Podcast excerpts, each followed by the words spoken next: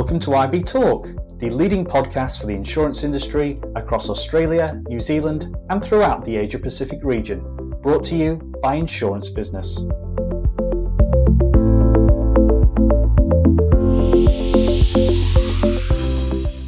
Hello and welcome back to IB Talk. I'm Danny Wood, news editor of Insurance Business Australia. Today's guest is Brisbane based Adam Sloane, head of sales and blended broking at Ausure. Ausure is part of the Steadfast network of brokerages and one of Australia's largest financial services companies. Adam's challenging responsibilities include negotiating with insurance companies about new products and offerings on behalf of brokers. Welcome, Adam. Thanks for having me. It's a pleasure. So, just explain, you know, what exactly is your role? Um, so my role is mainly managing the blended broking team, which is a reasonably new team. Um, it currently consists of three areas: so Gold Coast, Brisbane, and Mackay. Um, additionally, I help um, as the national manager alongside Graham Lilly for New Zealand. Um, we have a few offices over there, um, and also extends to the wider network. so some of our ARs and that type of thing. Um, if they want any digital strat- digital sales strategies. Additionally, um, I help out the marketing team with some social media posts and that type of thing. So, can you help us understand blended broking? What does that term mean exactly? Yep. Um, so the, the, the, credit of blended broking, the name actually goes to our CEO Scott McCarthy, and um, the idea is to um, get the best of both worlds between digital broking and traditional broking. So, uh, Insure two four seven, which is uh, was one of Ausure's ARs, uh, where I sort of uh, came from, uh, is a digital brokerage that caters to customers that don't want to go and visit a local broker and they want to purchase it online. So, the idea of blended broking is to leverage the skill sets of both, and based on the the complexity of the client, um, sort of transfer clients based on the, um, the, the knowledge of the broker. So, using four seven, we've sort of identified that there's a separate market in the digital space where young tech savvy clients, you know, don't want to go and visit a local broker or don't understand that they need a broker. So what we'll do is is bring them in that way. So they'll come to us in a transactional sort of setting where they're looking for say liability for their business or something like that. And then rather than just sell them a transactional product of that liability, we'll then identify what other risks their business face, um, and then and then you know go go through the full broker service and, and, give the customer the advice they need. And yeah, we're doing all of that using two four seven systems, transferring clients between each team based in each area based on the complexity.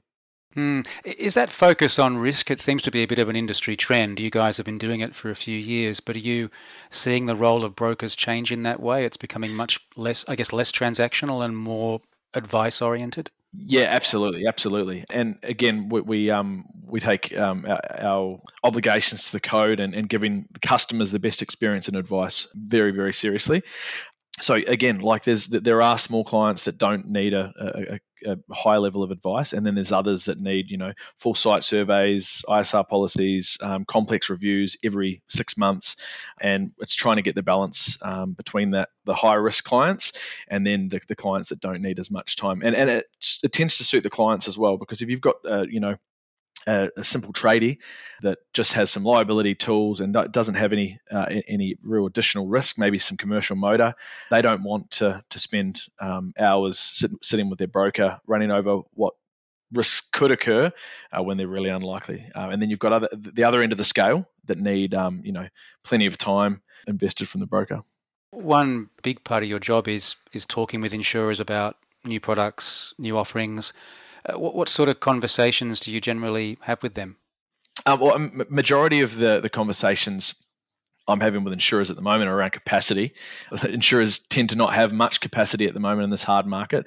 But what, what, what I try to do is identify where there's opportunity to partner with insurers to streamline the process for brokers, probably more than anything else. Brokers, in my eyes, are a profession much like a doctor, an accountant, a pilot. And I feel like the way the industry operates, we've got these, you know, highly paid, qualified experts doing a lot of unnecessary double entry and admin. So my the, the main thing I'm trying to do is identify ways to streamline the process to make sure our experts are doing the job and and um, being out there for the client and servicing the client versus doing double entry admin over and over again. Uh, just in terms of your relationship, though, with the insurers, I mean, traditionally, uh, I guess one of the things I learned when I first started doing this job was just how distinctly brokers regard themselves. They regard themselves as quite different to insurers. I mean, just having conversations with insurers all the time. I mean, how uh, do you feel like there's a big difference between you guys? Is it a very formal conversation, or are they? Is it more matey than might seem from the outside? Oh, you know, it is probably more matey um, with with particular insurers, those that are nimble and eager to work with us. Um, but there are still quite a few that are to get with the times and haven't caught up yet, so they can be tricky conversations. Traditional legacy systems and legacy attitude, I, I suppose, um, stops them from working with those that are trying to look at it from outside the box. Yeah, I mean those legacy systems are a, a bit of a bugbear for for brokers. Um, I, I notice on your LinkedIn profile it lists negotiation skills as one of your skills. Uh, is that where you find you've got to use your negotiation skills with the insurers? Yeah, definitely, um, definitely. Legacy systems is um, a, a, real um, bugbear of mine. I'm, I'm really not a fan. I understand they've you know a lot of insurers have spent millions or trillions of dollars developing these systems, but the hard part is eventually they become obsolete, um, or it makes it uh, more of a challenge than anything else for clients to get their sorry for clients to get cover, and also for the broker to arrange that that, that, that cover for the client. So, yeah, definitely. Mm. what other issues come up when you're talking with insurers? At the moment it's it's mainly capacity but yeah legacy systems capacity and that legacy attitude so there are some insurers that don't even have legacy systems or if they do they're only on their end um, and they have this um, legacy attitude of um, it has to be done this way because it's been done this way for so long and I feel like the future's coming. So um, some will get with the times, and others won't. And um, you know, the ones that do are the ones we'll be partnering with for sure. As a broker, what's going through your head when you're negotiating with insurers about a new product? And I guess you're conscious that you've got to look out for the broker's interests, I suppose. Yeah, ease of transaction. So um, again, the, I, I, don't want my um, my team doing six times the work for the same result. Um, but then again, um, more of a priority is what's best for the client. So ease of transaction for the broker, but what's the best outcome for our clients at the end of the day.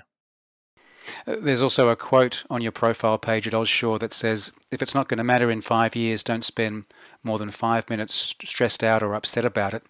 Do you live up to that in your sort of personal and work life?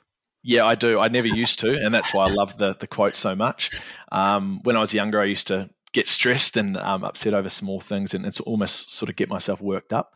Uh, but that doesn't help anyone, and particularly in a, a, management position, if I came in hot and stressing, it doesn't send a good signal to my team and you know if it's not going to matter in five years then you know um, identify that it's not then i just sort of play what's in front of me and try to keep as optimistic as possible what do you see as the trickiest thing about your role being patient in a snail snail paced industry is probably the thing i find the toughest I like to get stuff done and get stuff done yesterday. Um, but obviously, as an industry, we move reasonably slowly. Um, so that would probably be my, the, the trickiest thing for me is is being patient. Can we talk a bit about you now? I'm just curious. Um, how, how, I mean, how did you get into the industry in the first place? By mistake, and I think most people you'd speak to in the industry would say say something similar. Um, I was a salesperson learning the ropes um, outside the insurance industry. Then the GFC happened, uh, brokers and insurers sort of stopped buying leads. Um, and that's where we started Insure 247 in the family garage. Um, Steve, the old man, he was a, um, a, marketing freak.